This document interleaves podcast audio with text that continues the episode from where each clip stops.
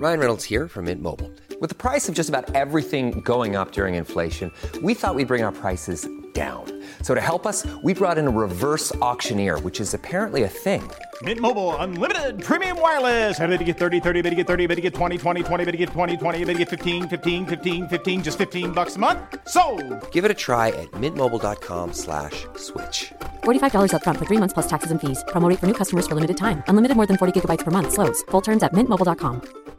Hey, I'm Ryan Reynolds. At Mint Mobile, we like to do the opposite of what Big Wireless does. They charge you a lot, we charge you a little. So naturally, when they announced they'd be raising their prices due to inflation, we decided to deflate our prices due to not hating you. That's right. We're cutting the price of Mint Unlimited from $30 a month to just $15 a month. Give it a try at mintmobile.com slash switch. $45 upfront for three months plus taxes and fees. Promo for new customers for limited time. Unlimited more than 40 gigabytes per month. Slows. Full terms at mintmobile.com.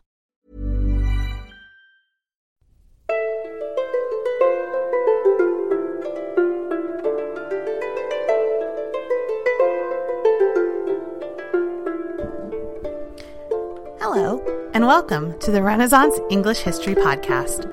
I'm your host, Heather Teysko. And if you're tuning in for the first time, and especially if you're from the Renaissance Festivals podcast, where I recently did a guest spot, a very special and warm welcome to you too. I've done an episode on music of the English Renaissance before, but it was quite short, and I've been meaning to add more to the information that I presented before.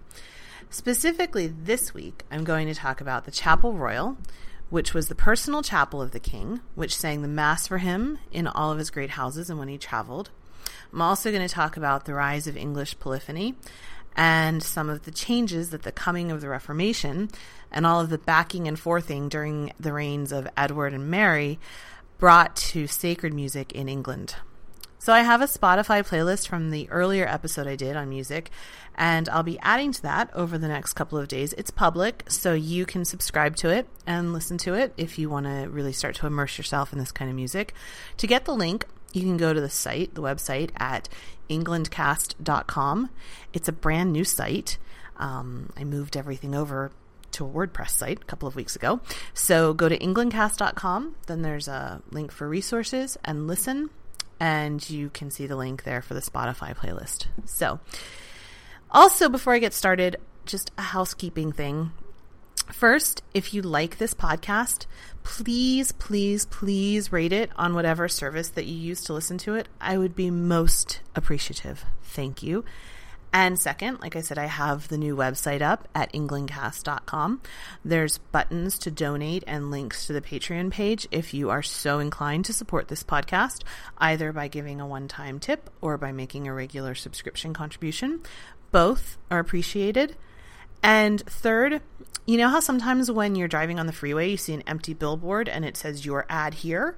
So consider this to be the podcast equivalent. If you're responsible for marketing for, say, a museum, historical tour company, anything like that, and you'd like to reach 100,000 listeners a month, please send me an email. So, with that out of the way, let's get started. In his book, Music and Monarchy, which will be my book recommendation for this episode, Dr. David Starkey begins with Henry V's victory over the French at Agincourt in 1415, which was the high point for the British in the Hundred Years' War. Before he fought, in his preparation for battle, Henry didn't do anything that we would imagine a modern statesman or general would do. He didn't have meetings with military leaders. What he did was he heard a beautiful mass sung by his chapel royal with an altar that was completely decorated with cloth and gold candlesticks and a crucifix and reliquaries, some of the most important military supplies that Henry had, because Henry believed that he was fighting a holy war. And so singing a mass was an obvious thing to do before going into battle. Henry V was also a composer, and several movements of a mass attributed to him have been found in a contemporary choir book. It's in the Hundred Years' War that we first see the beginning of the national identity for the English, and the first time since before the Norman conquest, really. It's a little bit before our time, but I'm just going to start to mention it and go back there in order for us to really understand the building need for English polyphonic music. So, the Chapel Royal performed the daily services for the king. It wasn't a chapel like a place or a building, but it was more of a mobile group of the king's personal priests and singers, composers who traveled with him wherever he was. The chapel had existed since the time of William the Conqueror, but it first took shape during the reign of Edward I in the late 13th century. Edward III expanded it to include 32 adult singers and 16 boy choristers. So in 1337, Edward III gets involved with starting the Hundred Years' War. He claimed the throne of France in addition to that of England. Five years later, in 1542, he started the Order of the Garter, which was an order of warrior knights that would encourage each other in the French War. He established the order at Windsor, and he dedicated it to the Virgin Mary and to St. George. St. George became the patron saint of England, and the red cross on the white background became the national flag. St. George's Chapel became the model for a new kind of religious foundation. They called it a college, and colleges were then founded all over the country by nobles and knights of the Garter who wanted to imitate Windsor. These colleges were founded to include choristers. The choristers would sing for the founders' prosperity in life and would pray for their soul in death. So, fast forward close to uh, 100 years, uh, something like 75 years here, um, after the Battle of Agincourt, Henry V won some diplomatic victories in the next few years. And to celebrate just how great things were going for him, it seemed like England was just going to conquer the world. To celebrate, he multiplied the daily devotions in the Chapel Royal. So at the time, there were four services that were sung. Um, they started at three o'clock in the morning. There was another one at daybreak. There were evening services, and then another service right before you went to bed. So there was four masses that were sung. And to those services, um, Henry decided to add some extra sorts of music that needed to be sung three sung anthems to the morning high mass and six to the evening service. So suddenly there's this huge demand for new music. There's a manuscript in the British Library called the Old Hall Manuscript, which is the earliest English choir book with settings from around 1415 to 1421. And it has different parts of the Mass, the Gloria, the Credo, Sanctus, Agnus Dei, together with the additional music that Henry had added. And it seems to have been created for Henry's brother Thomas, who also kept a very large chapel with a choir and when Thomas was killed in the war in 1421, the book passed back to the Chapel Royal, and some of the musicians added in their own works. So there was this kind of need for this extra sacred music to be written uh, during this time in celebration for all of these victories. And since all of the high nobles had their own chapels and had their own choirs, there were lots of composers composing a lot of this music. So Henry V's son, Henry VI, was completely incompetent as a military leader, and he lost the land in France that his father had gained. He also lost the English throne and saw the start of the Wars of the Roses. It was just kind of a mess. But one really positive legacy is that he founded some of the most famous and influential colleges in England that still exist today. So, one of them is the King's College of Our Lady of Eton, besides Windsor, which is now known simply as Eton College, and he also founded King's College, Cambridge. And they're two of the most prestigious schools in the world now. They were founded as colleges to sing and pray for the souls of Henry VI and his family. King's College still has regular evensong services that are open to the public. And if you get there early enough, you can actually sit next to the choir stalls and soak up the music that has been being sung there for 600 years and still sung daily. It's a magical experience. If you're into this kind of music at all, I highly recommend you make a pilgrimage to King's College. Um, it's just an amazing experience to kind of hear this music sung in that setting. If you go in the winter when it gets dark really early too, it's really kind of spooky because there's just these candles everywhere and the ceiling with all the vaulting is just kind of all shadowy and it's really magical. So if you're into it, make a pilgrimage. So, the thing about these colleges that was really unique is that they were all secular and open to the public, as opposed to closed communities like monasteries. The fad for founding colleges was really one of the best things to ever happen to English music. The colleges had more money than other groups, so they could spend a lot on the music. They could draw on a wider pool of musical talent than a monastery could because they weren't restricted to using people who had taken the vows. Um, they could just use general talented people. And so choirs got bigger and the sounds became much more complex. Um, hundreds of, been, of colleges had been created during this time, and it became a huge source of employment for musicians. And then it was just kind of like creativity begetting creativity because composers would sing or composers would write music for this, these new choirs, which would sing them, and there was just kind of this country full of music in, in the noblemen's chapels. Um, a really exciting time, I would think, if you were a musician. So we still have today the Eton Choir Book, which survived the Reformation and is one of the sole surviving collections of medieval and Tudor polyphony.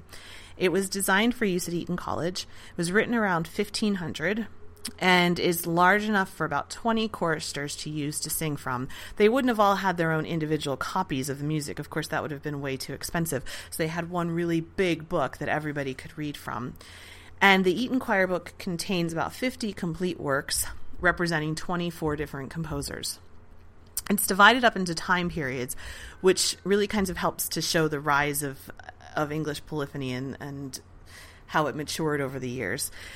English polyphony was, rather than plain chant, it was composed of several different independent parts that all weave together.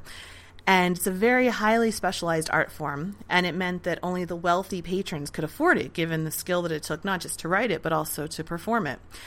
And one of the greatest early composers was John Dunstable. He wrote music for every member of the royal family, and he also had a reputation outside of England.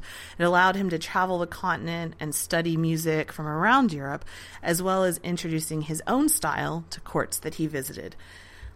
The works of John Dunstable start out the Eton Choir book, and then towards the middle, there's works from John Browne, including a six part setting of Stabat Juxta Christu Christi Crucem, which means near the cross of Christ stood Mary, which was probably composed for Henry VII's wife Elizabeth of York after the death of their son Arthur, who was Henry VIII's older brother. And there's also Robert Wilkinson in the in the choir book. He belonged to the last group of musicians. And if you listen to the Spotify playlist that I created, I've got music from all these guys on there. And I highly recommend wearing good headphones and imagining that you're in one of these cavernous college chapel, chapels like King's, where this music would have originally been sung, and you can just get a taste of how extraordinary of an experience it would have been for people to have heard this music. And the courts of Europe, when their ambassadors experienced it, they would write home about it. And soon, you know, people were starting to imitate it all over Europe. Um, it was just a stunning experience, and like I said, it still is.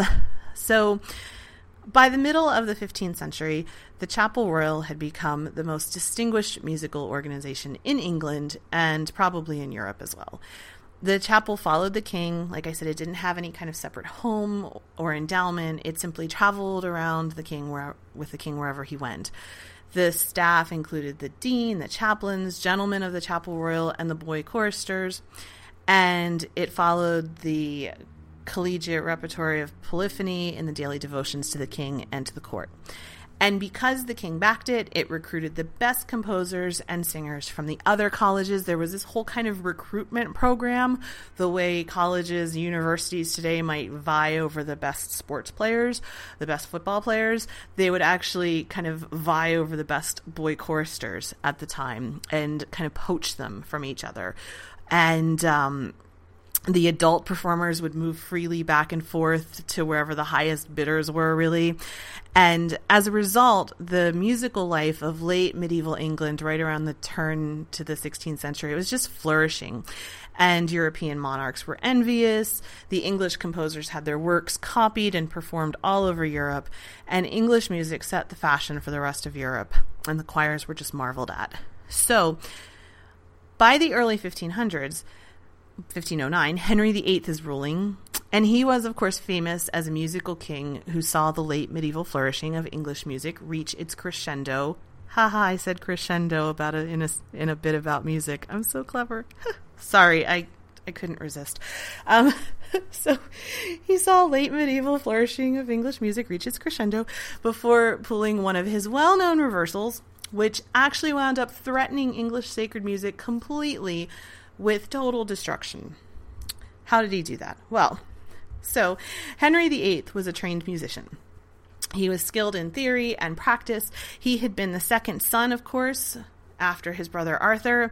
So he was groomed for life in a monastery. He was taught lots of different instruments, taught to compose. Um, he was able to compose poly- polyphony, including a five part mass. He grew up listening to music in his father's chapel royal, and it was just a huge part of who he was. Um, his own, Henry VIII's own chapel royal, his choir had a reputation throughout Europe, but sometimes it was even bested by the choir of his cardinal, Thomas Wolsey. And the king and the cardinal would actually fight over promising boy choristers who would become stars themselves, and they would poach them back and forth from each other's choirs. And um, Henry also employed more foreign musicians at his court than any other monarch before him. So he had just this court that was just full of music. Um, also, in terms of building, he finished the work of his predecessors. He completed the construction of the King's College Chapel and also the Henry VII Chapel at Westminster. Interestingly enough, if you go to King's College in Cambridge, um, you can see what the eventual threat to sacred music was under Henry VIII. In the choir screen, as you're going in, there's all these really intricate carvings, this, these wooden carvings, and you can spy there are interlacing, repeating H's and A's that are tied with knots. And this stood for Anne Boleyn, of course, Henry and Anne. And Anne was the woman who, inadvertently or not, was the opening for the Reformation in England. So, more on that in just a little bit. Um, in a psalter presented to him in the early 1540s, Henry VIII is represented as a musician. The illumination for Psalm 53 the fool hath said in his heart, There is no God. It shows Henry seated, playing on his harp, while his fool listens uncomprehendingly. Um, God was the chief musician, but Henry was a new King David, the author of the Psalms, supposedly. He was leading his people into the true worship of God. And there are about 33 complete compositions that Henry VIII wrote that are left that we can still listen to. There's an album of the complete music of Henry VIII, and they range from the sacred to love songs, these kind of melancholy ones like Oh My Heart, which presumably was written for Anne Boleyn. Henry was a fan of all of the music played at his court, both the sacred and the secular. And he also wrote the smash hit of the 1520s, which was Pastime with Good Company and it it swept the nation even more than that annoying Carly Rae Jepsen "Call Me Maybe." I just I'm thought of that and I just can't get that out of my head now. So anyway, pastime with good company. It was just sweeping the nation. The Christmas number one. It was amazing. Um, so check it out. It's on the Spotify playlist. So Henry grew and he invested in the chapel chapel royal during the early part of his reign and it consisted of 12 boy choristers, 32 adult males who would have sung the services, mostly in rotation. The boys were between 7 and 14 years old, depending on when their voices broke, and they were looked after by the master of the children for the Chapel Royal, who was responsible for their education and for their board and through their lodging. So that was the Chapel Royal there. And so back to Anne Boleyn. Henry wooed Anne through song and through music, but in order to have her, he wound up needing to break with Rome, of course. And that threatened the entire infrastructure of sacred music in England. In Roman Catholic England, Mass was never said, it was sung. It was a sung Mass. But the Protestants wanted to get rid of all of the showy rituals of religion that they said separated people from, from God. They wanted the Word of God to be spoken. Music might have moved the emotions of people, but they were still ritual, and that was seen as wrong. And so England suddenly became preoccupied with translating the Bible into English rather than the creation of more of an English musical tradition. Um, the first English translation of the Old and New Testaments was the Great Bible. It was published under the Henry VIII's patronage in 1539. And then he began translating the liturgy, which was complete with the publication of the Book of Common Prayer, which was in 1549 and that was revised again in 1551 under Archbishop Thomas Cranmer. So Cranmer himself really differed from Henry regarding the importance of music in the worship of God. He wasn't musical and he rejected the importance of music. He wanted the liturgy to be spoken without processions, without processional singing. And since the words were spoken in English rather than Latin, people could understand and meditate on the words rather than needing to rely on being moved by the emotion of the music and the pomp of the processions. Henry was never a fan of this. Henry, like I said, was very musical. But after Henry died, Cranmer was able to put his plan into action, and music was now sung in, in simple unison with words in English. The ruling at one cathedral read, quote, that the choir shall from henceforth sing or say no anthems of Our Lady or other saints, but only those of our Lord, and them not in Latin, but choosing the best and most sounding to Christian religion, they shall turn the same into English, setting thereunto a plain and distinct note for every syllable one, and they shall sing them and none others. The rules were a little bit different at each cathedral, but by way of what they were talking about, if you listen to Thomas Tallis's "If Ye Love Me, Keep My Commandments," which is on the Spotify playlist, you'll you'll hear kind of what this new music meant. There wasn't any kind of flowing polyphony, just simple words that people can understand, sung in a way that focuses on the words themselves rather than the music. So I'm just going to play just a bit here in case you don't have access to the playlist. And this is coming out of my phone, so I'm sorry about that. Um, so let's just see.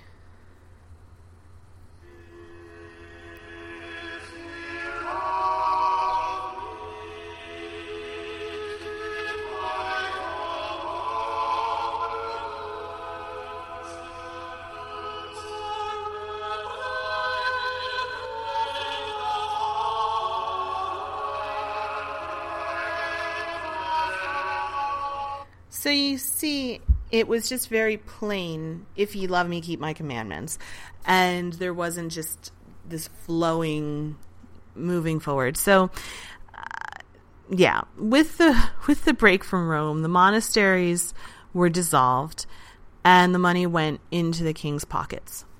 Some monasteries had had very professional choirs singing in the lady chapels dedicated to the Virgin Mary, and they had services that had been open to the public and the music was very high quality, but these choirs were dissolved when the monasteries themselves were dissolved.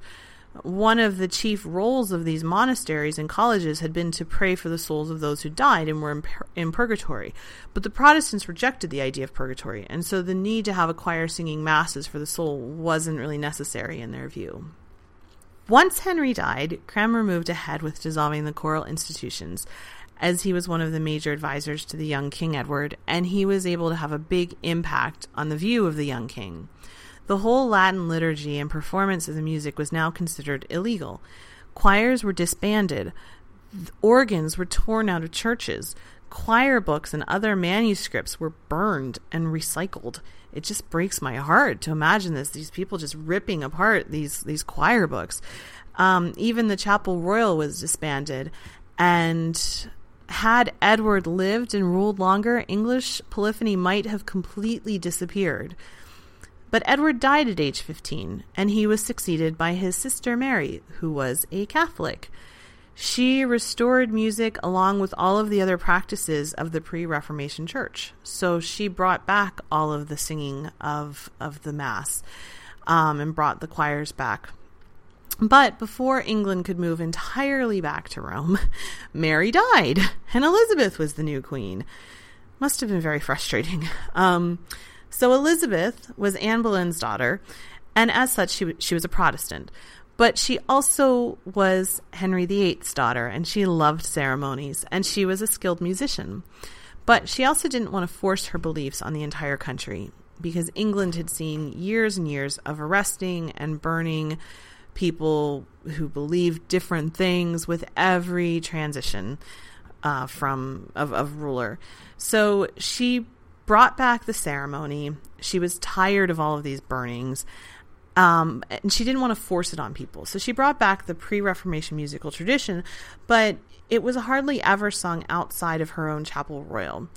Though by the end of her reign, the fashions were beginning to change again, and nobles were becoming tired of the sort of stripped down harshness of Protestantism, and they missed the music and the ceremony. So there was just kind of this continual back and forth. But um, Elizabeth, when she died, was succeeded by the Stuart kings, who came from Scotland and were all very musical as well. And after the English Civil War in the mid 17th century, upon the restoration of the monarchy, one of the first institutions that was restored was the Chapel Royal, which now included, in addition to the voices, 24 violins. And this eventually provided the structure for the very famous English orchestral anthem that we know so well. So, the Chapel Royal, throughout its history, provided musical training, the best musical training for young boys it exposed a chorister to the best music. It offered the best creative opportunities to men who continued on. A man could learn composition and be certain that some of his work was going to be performed for the king or at least very great nobles. And a product, the product of all of this, was the great genius Henry Purcell, who is still a bit later than our time period, but needs to be recognized as the brilliant musical genius that he was and he was a product of the Chapel Royal. And so that's what the Chapel Royal could could create. So that is it this week. Um, the book recommendation is Music and Monarchy by Dr. David Starkey, and I'll put a link up on the blog. There's also a great TV series that he did based on the book, and the episodes are available on YouTube. I'll put a link up there as well. And again, please check out the new site at http, http colon slash slash englandcast.com and let me know what you think about it. And finally, the reminder about the Spotify playlist. I'll put a link up to that on the Facebook page. You can go to the Facebook page to send me notes and show ideas and talk to me about life in general. Right now, I'm stuck in Chicago with a snowstorm on the way, so I'm having a hard time getting home. So I'm recording this in a, a hotel, so that's a good time. If you want to talk about the weather, we can talk about the weather. The Facebook page is facebook.com slash englandcast.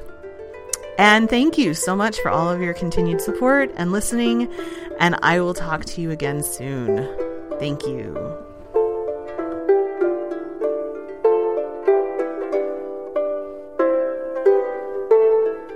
Blow, send for me sweating. Blow, northern wind, blow, blow, blow. Ich hatte Bord in Bauerbricht, dat semlis und siegt. Mens gevoel meiden of nicht, fern freit von der in all this war fleische one, a board of blood and of bone, never yet in on, of some air in London.